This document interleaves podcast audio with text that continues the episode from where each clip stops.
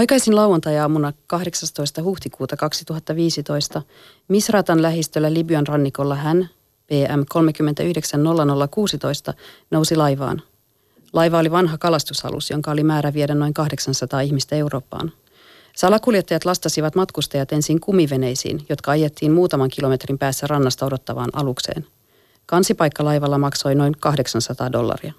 Halvimmalla paikka irtosi ruumasta. Matka täyteen ahditussa pimeässä ja lukitussa ruumassa maksoi 300 dollaria. PM 390016 oli todennäköisesti maksanut itselleen kansipaikan. Alus oli todettu merikelvottomaksi. Sellaisilla laivoilla ei ole kalastajille enää muuta virkaa kuin romutukseen myynti. Salakuljettajat suostuvat maksamaan niistä hiukan enemmän.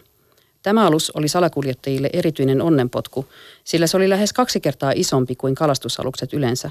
Siihen saattoi ahtaa enemmän ihmisiä ja tehdä tavallista suuremman voiton. 250 000-500 000 dollaria, josta oli vähennettävä vain merikelvottoman laivan hinta. Salakuljettajat jättivät kaksi miestä laivan kapteeneiksi. Tunisialainen Muhammed Ali Malek, 27 vuotta, ja syyrialainen Mahmoud Bikit, 25 vuotta, saivat satelliittipuhelimen, johon oli tallennettu Italian rannikkovartioston numero. Joitakin tunteja myöhemmin Italian rannikkovartiosto sai hälytyksen laivalta. Koska yhtään partioalusta ei ollut lähistöllä, portugalilainen King Jacob-niminen kauppalaivaston alus vastasi avunpyyntöön. Päästyään kalastaja-aluksen lähelle, King Jacobin miehistö laski alas köysitikkaat. Silloin ruorissa ollut Malek yllättäen käänsi laivan. 20-metrinen kalastusalus törmäsi 150-metrisen King Jacobin kylkeen. Isku keikautti täyteen ahdetun laivan ihmislastia juuri sen verran, että alus kääntyi ensin kyljelleen ja sitten ympäri. Vesi valtasi ruuman ja konetilan ja alus upposi saman tien. Ne 28 ihmistä, jotka pelastuivat, olivat niitä, jotka olivat maksaneet kansipaikasta ja jotka osasivat uida. Heidän joukossaan olivat Malek ja Bikit. Näin, siis tämä on toinen, äh, toinen kertomus oikeastaan tässä Hukkuneet kirjassa. Oikein hyvää iltapäivää Taina Tervonen ja kuvaaja, valokuvaaja Anna Autio. Niin, kiitos. Ja kiitos, että olette tullut Noston studioon. Tämä kirja tosiaan ilmestyi tänään ja, ja tämä kietoutuu nimenomaan lähtökohtaisesti tämän tarinan ympärille. Eli, eli yli 700 siirtolaista hukkui. Malek ja Bikit ovat tällä hetkellä äh, vankilassa, koska, he, koska laivan kapteeni ja, ja tota, he vastaavat siitä, jos siellä tapahtuu jotain. Mutta he eivät itse olleet ilmeisesti siis salakuljettajia, vaan he olivat saaneet itselleen ää, mahdollisuuden lähteä kohti Eurooppaa ja niin sanotusti para, parempaa elämää ohja, ohjastamalla tämän kalastusveneen. Joo, suurin osa näistä tuomituista niin sanotuista salakuljettajista ainakin Italiassa on tavallisia ihmisiä, jotka myöskin pyrkivät Eurooppaan. Tämä oli myöskin Malekin ja, ja Bikin puolustus heidän oikeudenkäynnissään. Mikä sitten lopullinen totuus on heidän kohdallaan siitä, mä en voi sen kummempaa ja tarkempaa tietoa antaa, mutta sen tiedän, että monesti nämä kapteenit ovat, ovat todellakin ihmisiä, joilla ei ole varaa maksaa siitä kuljetuksesta ja jotka sitten tarjoutuvat laivan kapteeniksi ja sitä kautta saavat ilmaisen matkan. Tota, tässä, äh, niin kuin kuulimme, niin tosiaan tässä menehtyy yli 700 oh. ihmistä ja Anna Autio on äh, kuvannut sitä muun muassa tähän kirjaan, siis monenlaisilla erilaisilla tavoilla. Te olette yhdessä toimittaneet tämän kirjan. Yksi todella, todella vaikuttava kuva on, on täällä nämä pelastusliivit, jotka ovat, jotka ovat isoina kasoina. Tai näitä on siis useampi, useampi kuva täällä nämä pelastusliivit, jotka ovat löytyneet sit sieltä kalastusveneestä, jossa oltiin erittäin ahtaissa oloissa, jos ymmärsin, että oltiin menty sellaisesta kolosta sinne laivan alaosaan, missä, mihin, mistä kalat menevät tavallisesti sisään ja sinne oli päällekkäin ihmiset sitten ahtautuneet ja kun tämä vene upposi, niin tämä mitä sieltä on löytynyt sitten niistä te olette ottaneet kuvia ja koittaneet tehdä tarinaa meille, kertoa kenestä oli kysymys. Kerro Anna tästä kuvasta, kun täällä on valtava määrä näitä pelastusliivejä. Ähm, nämä pelastusliivit ähm, on Lesboksen saarelta, Kreikasta, äh, keskeltä kuvan kaunista maisemaa. Ähm, siellä vieressä laiduntaa lampaat. Ähm, niitä on satoja tuhansia kutsutaan nimellä pelastusliivin hautausmaa. Öm, Sinne on koottu kaikki pelastusliivit tavallaan, mitä koottu. niistä on, ei pelkästään tämän haaksirikon, vaan siis ylipäätään näitä menehtyneiden ihmisten pelastusliivejä. Kyllä. Ja tämä oli nyt nimenomaan Lesboksen saarelta. Tässähän käsitellään siis kolmea paikkaa itse asiassa tässä kirjassa. Eli on Italia, joka on tosi suuresti nyt esillä ja Italiahan on erittäin suuresti esillä tällä hetkellä ylipäätään koko tässä, tässä tota, siirtolaispoliittisessa keskustelussa, kuten ovat tietysti myös monet maat, mutta siellä on nyt niin, niin raju politiikka. Ja, ja tota, sitten tässä on myös Kreikka ja Espanja ja yksi asia on vielä niin kuin, niin kuin iso asia oli se, että kun te olette haastatelleet näitä ihmisiä, jotka ovat ehkä 20 vuottakin tehneet töitä näiden asioiden parissa, niin siinä tuli aika selkeästi sellainen ää, ajatus, että ennen me ollaan hoidettu näitä ja me ollaan hoidettu näitä keskenämme ja me ollaan niin kuin nähty nämä ihmiset ja haluttu ymmärtää näitä ihmisiä yhtäkkiä tilanne muuttui ihan totaalisesti. Eli, eli tavallaan niin kuin, kun tuli tämä valtava ää, siirtolaistulva ja eurooppalainen siirtomaa tai, tai siirtolaispolitiikka muuttui, niin, niin tilanne muuttui myös näille ihmisille, jotka tekee töitä. Joo, siis monethan näistä ihmisistä ihan vain pelkästään sen takia, että he asuvat siellä, missä he asuvat, eli Sisiliassa tai Lesboksen saarella tai Andalusiassa, jossa on sitten Marokko siellä toisella puolen välimerta, niin, niin ovat joutuneet joka tapauksessa kohtaamaan kuolleita jo pidemmän aikaa. Mulle tulee mieleen yksi espanjalainen toimittaja ja valokuvaaja, joka oli ottanut ensimmäisen kuvan rannalle ja ajautuneesta ruumista 30 vuotta sitten. Ja kun hän puhui tästä asiasta, hän sanoi, että hän, jos hän olisi silloin tiennyt, että 30 vuoden kuluttua näitä kuvia otetaan edelleen ja että tilanne olisi näin paha, niin hän ei olisi uskonut sitä, eikä hän ehkä olisi halunnut ottaa sitä ensimmäistä kuvaakaan. Se, mikä muuttui vuonna 2015 ja 2016, oli ehkä, sanotaanko nyt, ehkä ne mittakaavat, missä niin kuin tätä, tätä tota, ilmiötä, sit niin kuin millä, tai se millä tavalla se näkyy siellä, siellä ihan tota, ruohonjuuritasolla. Mulle tulee mieleen Lesbokselta monet tarinat, jossa ihmiset toisti samaa asiaa, eli että ihmisiä tuli vaan niin paljon. Saman päivän aikana saattoi tulla 6000 ihmistä, jotka rantautu sinne suhteellisen pienelle saarelle. Ja heillä oli sellainen olo, että he eivät enää tunnistaneet sitä omaa kotisaartaan. Että se ihmisten määrä oli, oli niin yllättävän suuri silloin. Ja tämähän johti sitten toisaalta siihen, että EUn turvapaikkapolitiikka ja pakolaispolitiikka muuttui aika radikaalisti. Että silloinhan niin Euroopan unioni solmi ensinnäkin sopimuksen Turkin kanssa siitä, että Turkki kiristää rajavalvontaansa eikä päästä ihmisiä sieltä, sieltä meren yli. Ja toisaalta sitten neuvoteltiin Afrikan maiden kanssa Maltalla ja solmittiin siellä sitten sopimus Afrikan hätärahastosta, joka käytännössä tarkoittaa sitä, että EU ohjaa tällä hetkellä osan kehitysapurahoistaan rajavalvontaan Afrikan maissa. Eli tavallaan rajoja ollaan, Euroopan unionin rajoja ollaan siirtämässä koko ajan kauemmas ja kauemmas Välimeren toiselle puolen, jotta ihmiset ei edes yrittäisi ylittää Välimerta. No ensinnäkin mä otan kiinni tästä, kun sä puhuit tästä andalusialaisesta valokuvaajasta, joka on sitten siirtynyt päätoimittajaksi. Ja, ja hän mainitsi nimenomaan siitä, että paitsi että itse tosiaan oli reflektoinut itseään siinä, että olisiko pitänyt ottaa tätä kuvaa ikinä vai ei, niin hän myös mainitsi sen, että, että tästä on tullut sellainen, että media vaan käy ottamassa niitä valokuvia ihan estottomasti ja kun kysymys on niin kuin ei-eurooppalaisista ihmisistä ja varsinkin kun ihonväri ei ole vaalea, niin tota, niitä kuvia otetaan ja niitä käytetään ja näillä ihmisillä niin kuin tuli sellainen käsitys, että ihmisillä häviää arvo myös niin kuin sitä kautta, koska niistä uutisoidaan vaan oikeastaan niin kuin ruumiskasoina tai ruumiina siellä täällä. Mitä te, mitä te siitä ajattelette? No musta tuntuu, että nyt ei enää niitä kuviakaan enää oikeastaan, oikeastaan näy, että nämä ihmiset on muuttunut numeroiksi. Ja se on mulle toimittajana tietysti myöskin niin kuin kysymyksen paikka, että osallistunko minä toimittajana myöskin siihen, että näistä ihmisistä tulee vain numeroita. Että toi kirja on lähtenyt myöskin siitä, siitä kysymyksestä liikkeelle ja halusta niin kuin tuoda tuoda ne ihmiset sieltä, sieltä näkyviin. On totta, että noista näistä ruumis, en tiedä voidaanko puhua ruumiskasoista, mutta ruumista on, on julkaistu kuvia. Mua hätkähdytti 2015 syksyllä, kun julkaistiin tämän pienen kolmivuotiaan Alan Kurdin kuva, joka herätti valtavasti huomiota Euroopassa. Mua hätkähdytti siinä se, että sillä lapsella oli nimi – koska useimmilla näistä ihmisistä tuntuu, että niillä ei ole nimiä mediassa ollenkaan, niillä ei ole henkilöllisyyttä, niillä ei ole perhettä, ne on vain niitä ruumiita tai numeroita tai jotain niin kuin anonyymistä massaa jossain niin kuin kumiveneen kyydissä. tai jonossa jossain satamassa odottamassa. odottamassa. Että tota, ja mä jäin miettimään sitä, että miksi sillä lapsella oli nimi. Johtuuko se siitä, että kyseessä oli nimenomaan vaaleaihoinen, valkoihoinen lapsi, joka muistutti monella tavalla niin kuin meidän kaikkien eurooppalaisten lapsia. Että et sillä oli oltava nimi.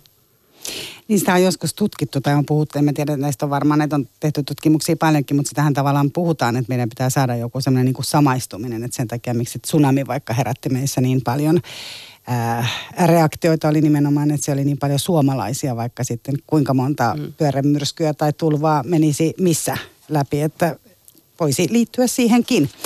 Mutta mitä te onko tässä niinku käynyt niin, että me ollaan ruvettu puhumaan niinku numeroilla ja, ja tosiaan ei käytetä nimiä, ei anneta identiteettiä, jotta meidän olisi helpompi kääntää kuitenkin niinku kasvot pois. Jotta meidän olisi helpompi olla niinku näkemättä ja kuulematta ja ajattelematta, että täällä tosiaan niin kuin matkus, on matkustanut tämmöinen määrä ihmisiä, ne ihmiset lähtee sieltä edelleen ja ovat sitten jossain toisessa paikassa tällä hetkellä. Ja, mutta nyt pitää kuitenkin meidän keskittyä siihen, että onko tämä kahvi tai viini nyt riittävän hyvää ja aromaattista. Jo ilman muuta numeroita on paljon helpompi käsitellä. Ja se, mitä, mitä mä oon oppinut tämän, tämän kirjan aikana, tai se, mikä, mikä ehkä mulla on jäänyt kaikista, kaikista vahvimmin mieleen, on se, että mi, millä tavalla kuolleita lasketaan, miten kuolleita lasketaan. Kolme saattaa tuntua hyvin pieneltä määrältä meistä. Eihän siis missään lehtiuutisissa enää edes pienellä uutisella ilmoiteta siitä, että kolme ihmistä on kadonnut värimerellä. Mutta jos ajatellaan kolme ruumista, vaikka tänne studioon meitä on täällä kolme ihmistä tällä hetkellä tässä studiossa, niin ne viekin sitten jo aika paljon tilaa. Siinä on kolme ihmistä, siinä on kolme elämää, siinä on myöskin kolmen, kolmen ihmisen omaiset, surevat omaiset, jotka, jotka jää jäljelle. Että numerot on semmoisia hyvin, hyvin abstrakteja. Ja kun ruvetaan puhua kymmenistä tuhansista ihmisistä, mikä on siis tämänhetkinen arvio, että noin 36 000 ihmistä olisi kadonnut Euroopan rajoilla – minä aikana? Ää, laskut aloitetaan vuodesta 1993. Ja tota, se määrä ei ole valitettavasti laske. Mm. Siis se on luultavasti aliarvioitu määrä, koska tietenkään niin kuin mitään tarkkaa matkustajaluettelua ei ole olemassa yhdestäkään Välimeren yli, laittomasti ylittävästä laivasta. Tota, Italian siis tosiaan edellinen pääministeri Matteo Renzi, jota on paljon kritisoitu monenlaisista asioista, niin tota, oli kuitenkin tämän, tämän asian suhteen, hän tosiaan niin kuin halusi tehdä sen poikkeuksen, että hän halusi nostaa tämän, tämän nimen, kyse, kyseisen kalastusveneen hylyn ja, ja nimenomaan antaa näille ihmisille edes hautapaikan. Eli, eli näitä hautapaikkojahan on, on siis ympäri, ympäri tuossa Välimeren maissa, mihin näitä on niin kuin, näitä ruumiita on viety edesmenneitä, mutta tässä nimenomaan on käyty siis operaatio, missä on etsitty näiden ihmisten omaisia ja tosiaan yritetty selvittää, että ketä he ovat. Joo, tämä on aika erityislaatuinen operaatio Euroopassa. Että yksikään Euroopan valtio ei ole aikaisemmin tämmöistä operaatiota vienyt läpi, eikä myöskään sen jälkeen ole tapahtunut mitään, mitään tämän, tämän suuntaista. Täytyy muistaa, että silloin oli, oli kevät 2015, tulijamäärät oli kasvussa, Italia oli jo pitkään vaatinut niin kuin jonkunnäköistä solidaarisuutta muilta mailta. muilta mailta, jotka eivät sitä Euroopassa silloin olleet tarjoamassa, eivätkä oikeastaan ole edelleenkään. Tämä oli tavallaan niin kuin myöskin semmoinen niin kädenväännön paikka muiden EU-maiden kanssa. Ja tavallaan myöskin sitten niin kuin hänelle tapa osoittaa, että katsokaa, nämä ei ole mitään pelkästään lukuja, nämä ovat myöskin, myöskin ihmisiä. Tämä operaatio maksoi Italian valtiolle 9 miljoonaa euroa, eli se oli kallis operaatio, joka kesti vuoden – se, että se laiva nostettiin sieltä meren pohjasta, hinattiin Sisiliaan ja sen jälkeen sitten palomiehet nostivat sieltä laivan ruumasta. Siellä olevat ihmisjäännökset ulos ja sitten siinä alkoi oikeuslääkäreiden työ. Tällä hetkellä kansainvälinen punainen risti on tekemässä erittäin vaativaa ja laajaa työtä omaisten etsimiseksi. Se on aivan uskomaton tehtävä, koska näitä mahdollisia kotimaita on 15-20 Afrikasta, eri puolilta Afrikkaa, eri puolilta Aasiaa, Lähi-idästä. Ja itse asiassa tällä hetkellä oikeuslääkärit arvioivat, että siinä laivassa oli jopa 1000-1100 matkustajaa, nyt kun heidän työnsä alkaa olla loppusuoralla. Mitään virallisia tunnistamisia ei toistaiseksi ole, ole saatu aikaiseksi, että työ on edelleen kesken ja jatkuu varmasti vielä hyvin pitkään. Tota, tässä kirjassa haastatellut äh, ihmiset on paljon siis tosiaan, siellä on asianajajia, siellä on syyttäjiä, on lääkäreitä, äh, patologeja ja kuten mainittiin, valokuvaajia ja on muun muassa yhden italialaisen, tai voisi sanoa Sisilian, Sisilian on osa Italiaa, mutta Sisiliahan on ollut vahvasti tässä, tässä niin kuin operaatiossa ja ylipäätään siis tämän siirtolaisongelman kanssa erittäin läsnä, niin tässä on yhden Potsuolon kaupungin pormestari, joka, joka puhuu nimenomaan humanitaarisyydestä ja siitä, että hän menee aina sinne, että hän on aina mennyt sinne niin kuin paikalle ja vastaanottanut tämä ja hän, hän haluaa niin kuin aina muistaa, että, että ketkä sieltä tulevat, ja hän puhuu tietysti tässä nimenomaan elävistä, niin, niin kaikesta semmoisesta niin kuin maan muusta kritiikistä huolimatta hän haluaa muistaa, että ne on aina jonkun niin kuin lapsia, äitiä, isiä, poikia. Eli, eli hänellä oli niin kuin tosi vahva kanta siihen ja tuli tuon kirjan perusteella semmoinen olo, että esimerkiksi hänellä oli edelleen samanlainen kanta, vaikka se politiikka on kauheasti siellä maassa muuttunut näiden kolmen neljän vuoden aikana. Joo, kyllähän siis poliittiset liikkeet on niin kuin hyvin, hyvinkin hyvinkin radikaaleja ollut, ollut Italiassa tässä viime, viime vuoden aikana. Mutta ehkä siellä Sisiliassa kuitenkin niin kuin se mielikuva, mikä mulle sieltä tuli kaikista näistä haastatteluista, oli se, että kun eletään meren lähellä meren äärellä ja, ja myöskin niin kuin tiedetään, kuinka vaarallinen paikka meri on, niin kenellekään ei tulisi mieleenkään sanoa äh, haaksirikkoutuneelle, että lähdet takaisin sinne, mistä sä tulit. Et, et, niin kuin joka tapauksessa ihminen otetaan vastaan oltiin sitten maahanmuutosta mitä mieltä hyvänsä ja oli sitten poliittiset mielipiteet mitä hyvänsä, mutta että siinä on niin kuin siinä on ihminen. Siinä on kyseessä ihminen ja ihminen otetaan vastaan et, ja, ja huolehditaan niistä asioista, mitkä on ne kaikkein tärkeimmät, että jos tarvitset lääkäriä, juomista, ruokaa ja niin edespäin. Ja niin kuin se vastaanotto oli erittäin tärkeä nimenomaan tälle, tälle pormestarille ja monelle muulle sisilialaiselle, jota mä tapasin, tapasin siellä. Ja Sisiliassa oli myöskin hyvin vahvasti tuli, nousi esiin ihmisten puheissa se, että me sisilialaiset ollaan lähdetty maailmalle moneen otteeseen ja tässä ei ole kyse maahanmuutosta, vaan tässä on kyse historian liikkeestä siitä, että ihmiset on liikkuneet ympäri maailman niin kuin historian eri ajanjaksoina ja sitten nämä liikkeet on niin kuin välillä menee tähän suuntaan ja välillä toiseen suuntaan.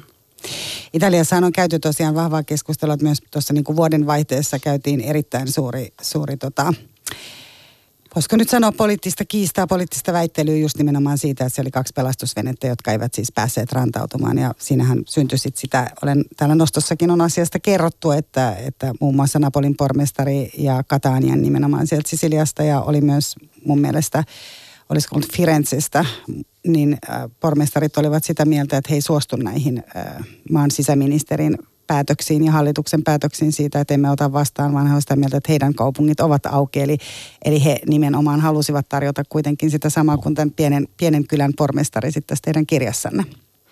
Joo, siis Italiassa on tietysti niin kuin hyvin, saattaa olla hyvinkin erilaisia näkemyksiä siellä ihan niin kuin paikallispoliitikkojen parissa ja sitten toisaalta täällä valtakunnallisen politiikan tasolla. Ja, ja näitä kädenvääntöjähän on, on jatkuvasti. Tässä niin kuin ihan hiljattain oli myöskin Maltan edustalla yksi alus, josta niin kuin, joka joutui useita päiviä odottelemaan siellä Välimerellä ennen kuin sitten loppujen lopuksi Maltan viranomaiset suostuvat siihen, että laiva pääsee Valettan satamaan sillä ehdolla, että muut Euroopan maat ottavat nämä henkilöt vastaan. Ja kyse oli muistaakseni 64 ihmisestä. Niin, siinä käydään paljon sitä keskustelua nimenomaan, että me emme enää tätä tee yksin, minkä mm. tietysti mm. myös ymmärtää siinä, että ne vir- pakolaisvirrat ovat olleet aivan valtavia. Kyllä ymmärtää ja sitten myöskin, niin kun, no, tämä koskee myöskin Kreikkaa, että Kreikkahan on joutunut olemaan hyvin saman, samanlaisessa tilanteessa, että muut EU-maat ovat kyllä jättäneet niin kun sekä Italian että Kreikan varsin yksin tämän asian kanssa. Ja niin kun tässähän niin kun suurimman, suurimpana ongelmana on Dublinin sopimus, eli se periaate, yhteinen periaate, joka Euroopassa on, eli että turvapaikanhakijan on haettava turvapaikkaa siinä maassa, jossa hänet ensimmäiseksi rekisteröidään. Eli tässä tapauksessa, jos ihminen rekisteröidään Kreikassa tai Italiassa, niin kaikki muut EU-maat voi palauttaa ihmiset näihin kahteen maahan. Pestä kätensä sit niistä. Nimenomaan pestä kätensä koko asiasta. No mutta te olette tosiaan päättäneet nyt Anna, Anna Aution kanssa tehdä tosiaan tämän kirjan ja sä oot aina muutenkin, siis sä oot pitkään ollut näiden aiheiden parissa. Sä asut siis itse Pariisissa ja, ja oot 15 vuotta kirjoittanut näistä maahanmuuttoasioista. Jos Annalla on myös, sulla on ollut Anna ainakin näyttely, mikäli I was a refugee näyttely, eli sä oot siinä myös käsitellyt siirtolaisten asiaa. Mä olen kuvannut kirjan Ennen olin pakolainen – jossa entiset pakolaiset kertovat tarinansa. Ähm, he ovat Suomen, Suomeen tulleita. Ähm, joo, Mutta että nämä asiat on ollut, että molemmat olette, tämä asia on teille semmoinen, minkä parissa te olette halunnut tehdä työtä.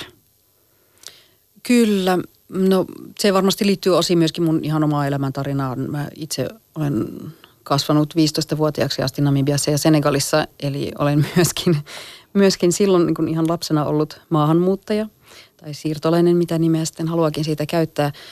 Ja asun nyt tosiaan Pariisissa ja on asunut siellä viimeiset 20 vuotta, eli olen myöskin Ranskassa maahanmuuttaja. Mutta ihme kyllä, niin sitä maahanmuuttajatermiä minusta ei valkoisena käytetä, koska mä oon vaalea-ihoinen, niin minusta saatetaan puhua ekspattina, vaikka olen maahanmuuttaja ja se on niin kuin se identiteetti, johon mä itse samaistun.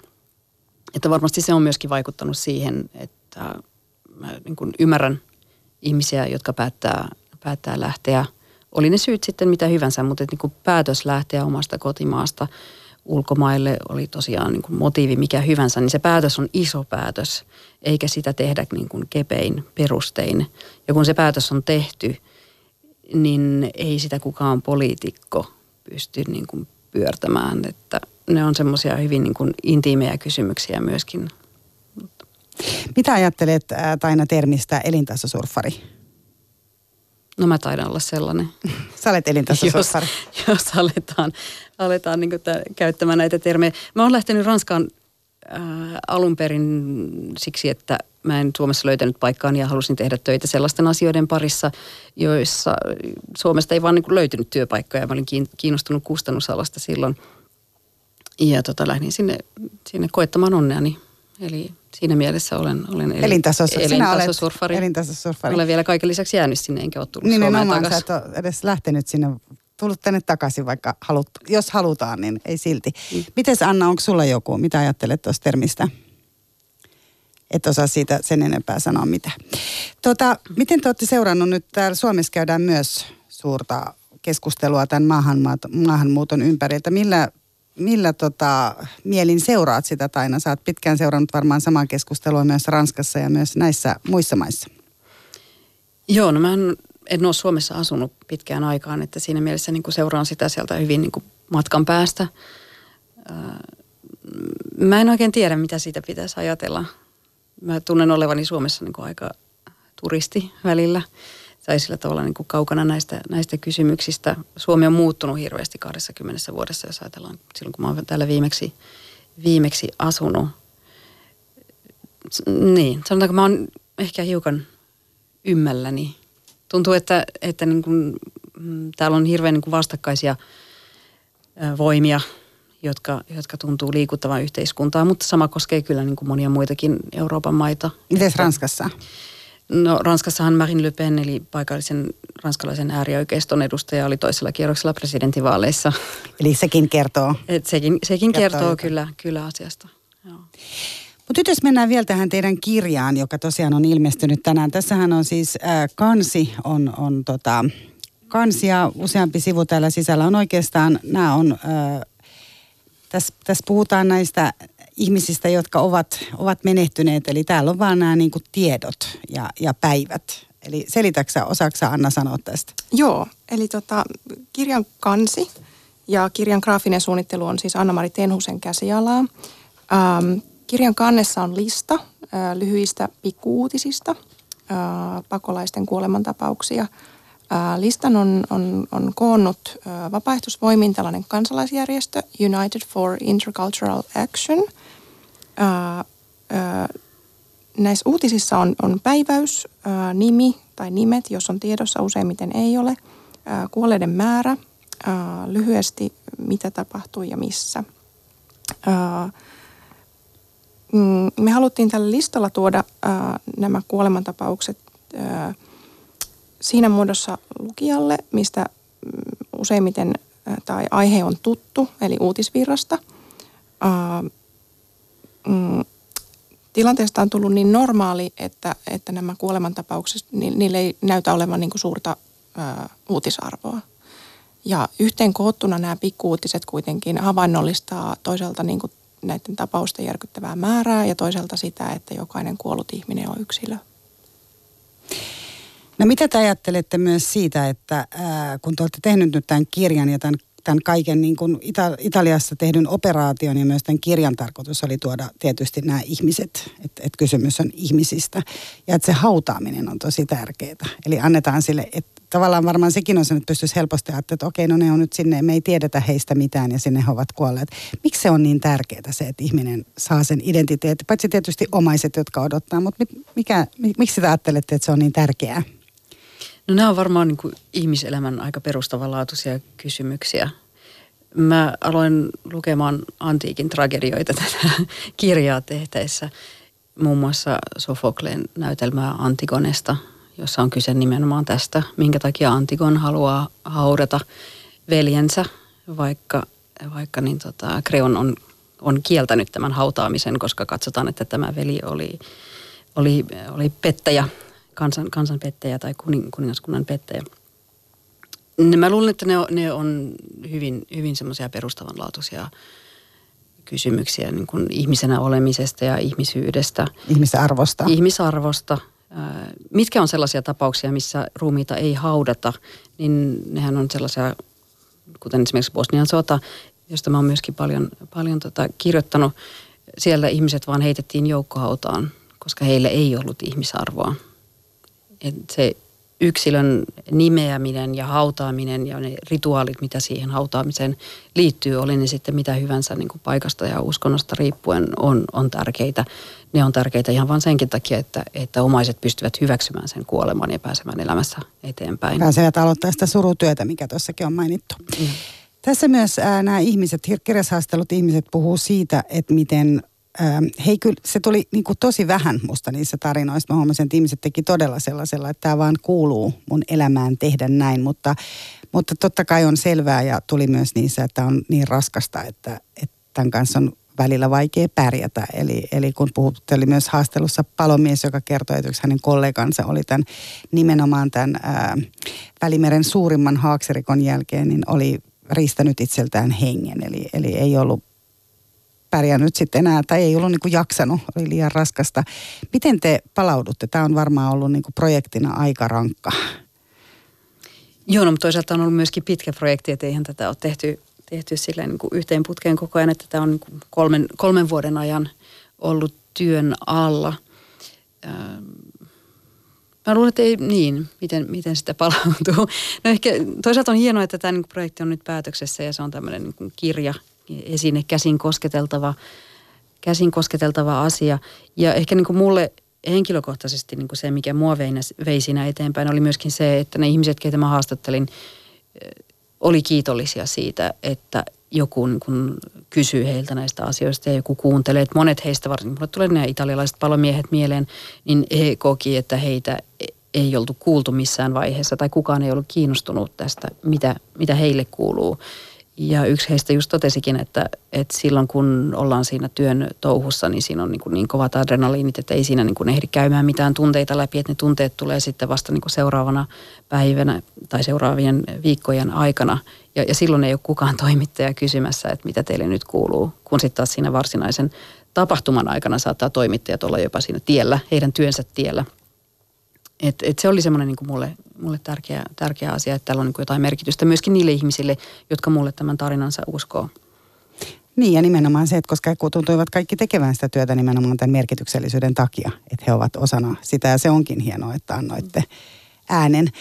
Ja Annan kuvilla myös ää, tietysti tuli, enemmän, tai tuli vielä enemmän auki näitä ihmisiä, jotka ovat siinä haaksirikkoutuneessa veneessä olleet. Että siellähän on minikrippusseja, missä on heidän tavaroitaan on 20 euroa tai, tai joku äh, savukepaketti tai jotain muuta vastaavaa. Eli, eli tota, mutta siis hukkuneet on ilmestynyt tänään. Olisi ehkä ollut ihan hyvä, jos olisi voinut ilmestyä myös jo ennen vaaleja. Eli, eli tota, olisi voitu jo silloin käyty myös tätä keskustelua ihan, siis koska keskusteleminen on tärkeää ja näiden kaikkien asioiden avaaminen joka tapauksessa. Et, niin tota, mutta tänään se on, se on saatavilla ja sä Taina ilmeisesti palaat Pariisiin. Joo, huomenna lähden takaisin on joku toinen, toinenkin projekti, minkä, Kyllä. minkä puitteissa olet ollut myös Ranskan televisiossa sitten. Ei ole vielä niin kuin TV-levitystä ei, ei ole tiedossa. On. Ehkä tulee sitten myöhemmin, mutta Mutta olet siis dokume, dokumentin? Joo, olen leikkaamassa tällä hetkellä dokumenttia Bosnian kadonneista nimenomaan. Että samojen aiheiden parissa teen myöskin tuolla studiossa töitä. Hyvä. Ja Anna, sä jatkat myös samojen aiheiden kimpussa, onko näin? Toivottavasti. Mutta Hukkuneet kirja löytyy ja lämmin kiitos, että tulitte tosiaan Taina Tervonen ja Anna Autio Noston studioon. Kiitos. Kiitos.